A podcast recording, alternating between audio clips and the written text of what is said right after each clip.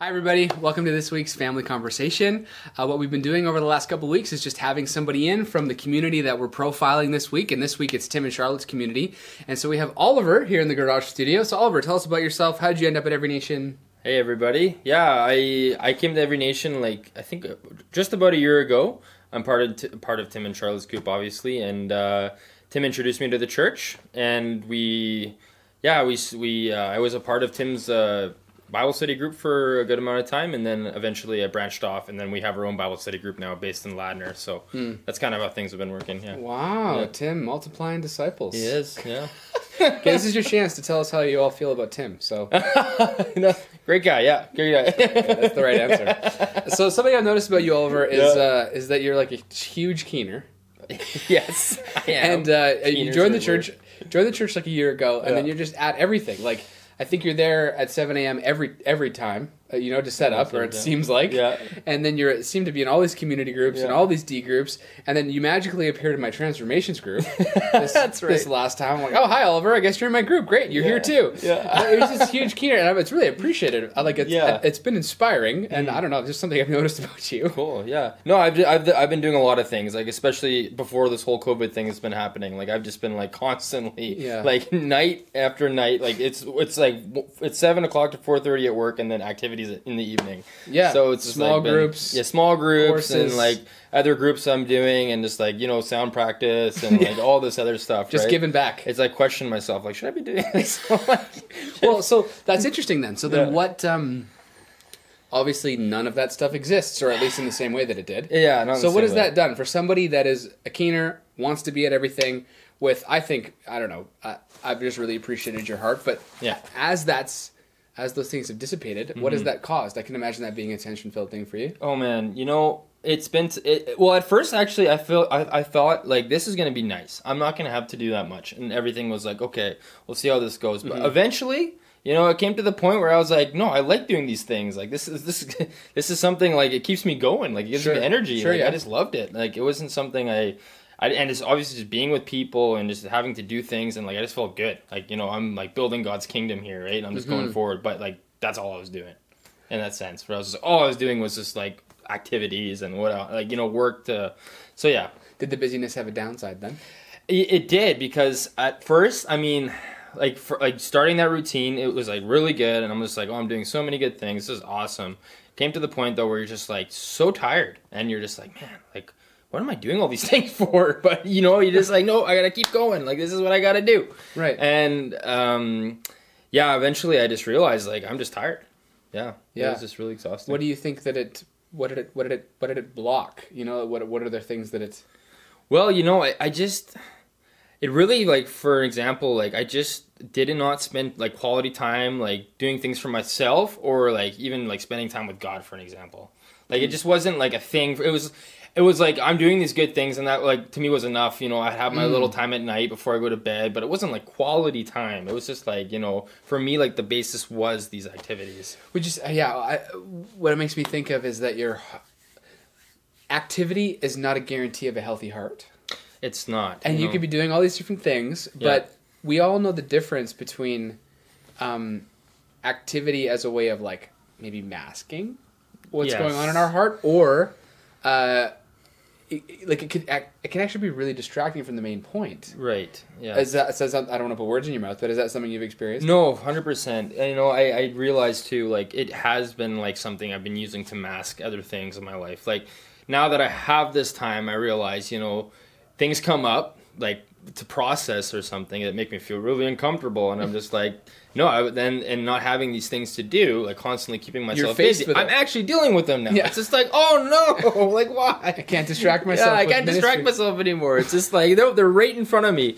It kind of brings me to like that whole point of like David, right? Like he, like in a different sense, like he he didn't have the coronavirus in that time, but like it was like he when he did this thing with Bathsheba, right? He fell into sin, like this king, and he was like a man, a man after God's own heart, right? I just always think about that. I'm like, man, how did he slip? The Kings are doing all the right things. Yeah, they're all He's doing the right king. things, you know. And it's like he's always told, you know, he's always told as the guy's after God's own heart. So I'm Mm-hmm. just like, man, this guy's a legit guy. But you see him slip, you know, just like any of us can. And and like Nathan comes to him and like confronts him with the sin, And it's just Yeah. like, yo, this is what you did, and like you gotta confess. And I felt the similar thing. Like I was just doing all these things, and I'm like, yeah, I'm doing a good thing. Hmm. And I'm just like, now I'm confronted with this, and I'm confronted with a lot of other things, and I'm like, you know, I have to confess to these things, but I also have to process these things too, right? Yeah. And like just like David, like he he you know he had to he went to he went to God and just confessed. He was just like he was sorry. Yeah. And I felt the same like heart, and I mean that comes yeah. So it's like uh, COVID nineteen was your Nathan. That that's exactly COVID nineteen was my Nathan. yeah. So Yeah, I yeah It's it's it's it, that unhealthy heart, that low lying thing. yeah That it's it's it's actually amazing to see, it's amazing to see how quickly s- sin actually slips in to um, activity d- is no guarantee of like a of an affection for God, No. and it's it can be like activity is not the enemy, Sure. but it's also not the solution.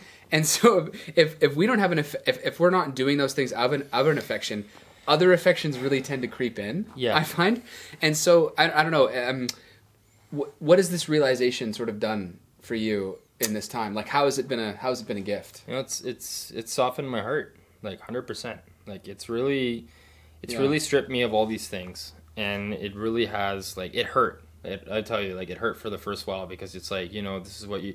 It's just like you can't control it. Like you, I, I can't like control now doing anything else with my activities. So it's mm. really just brought me to the point. And at first, like the first few weeks, I was like, what? Is, what's going on? Like I just feel like there's this pain in my heart. But it really, I realized God was softening my heart during this mm. time. It was just like this pain was actually like doing me good, and I just didn't realize it till like a certain point where like my heart was soft, and I just felt.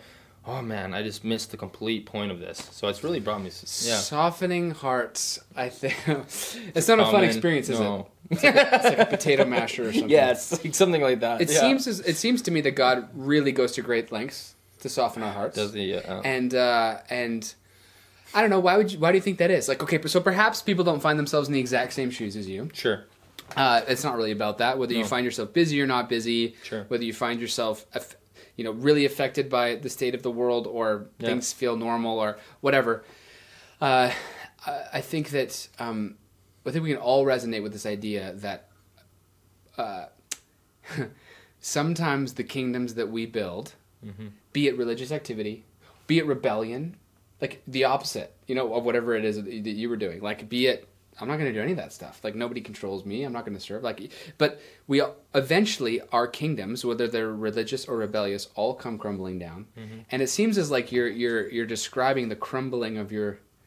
Uh, you know, Of my kingdom. of your little religious Yes. kingdom that was mostly a distraction from the wickedness of your own heart. No That's offense, right. No, I, only say that because. I'm guilty of the Yeah. exact same thing. I find I find religious religious activity to be one of the most helpful things Mm-hmm. for not confronting the wickedness of my, my own heart. yeah. It works it works wonders. It does. because you just look and go, well, look at all these things I've done. My heart can't possibly be evil.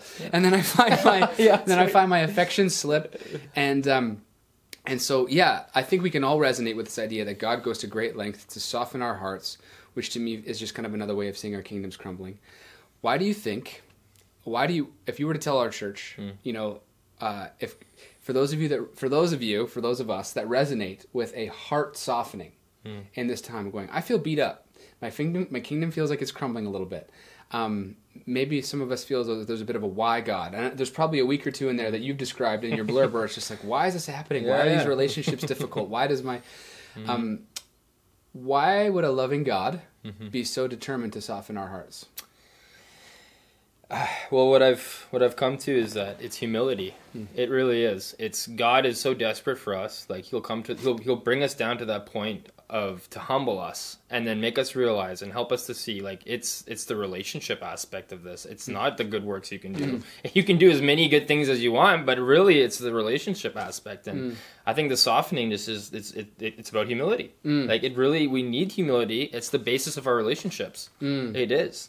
I, I would agree with you. I, I care a ton about humility. and I think I, I'm deeply fascinated by Yeah.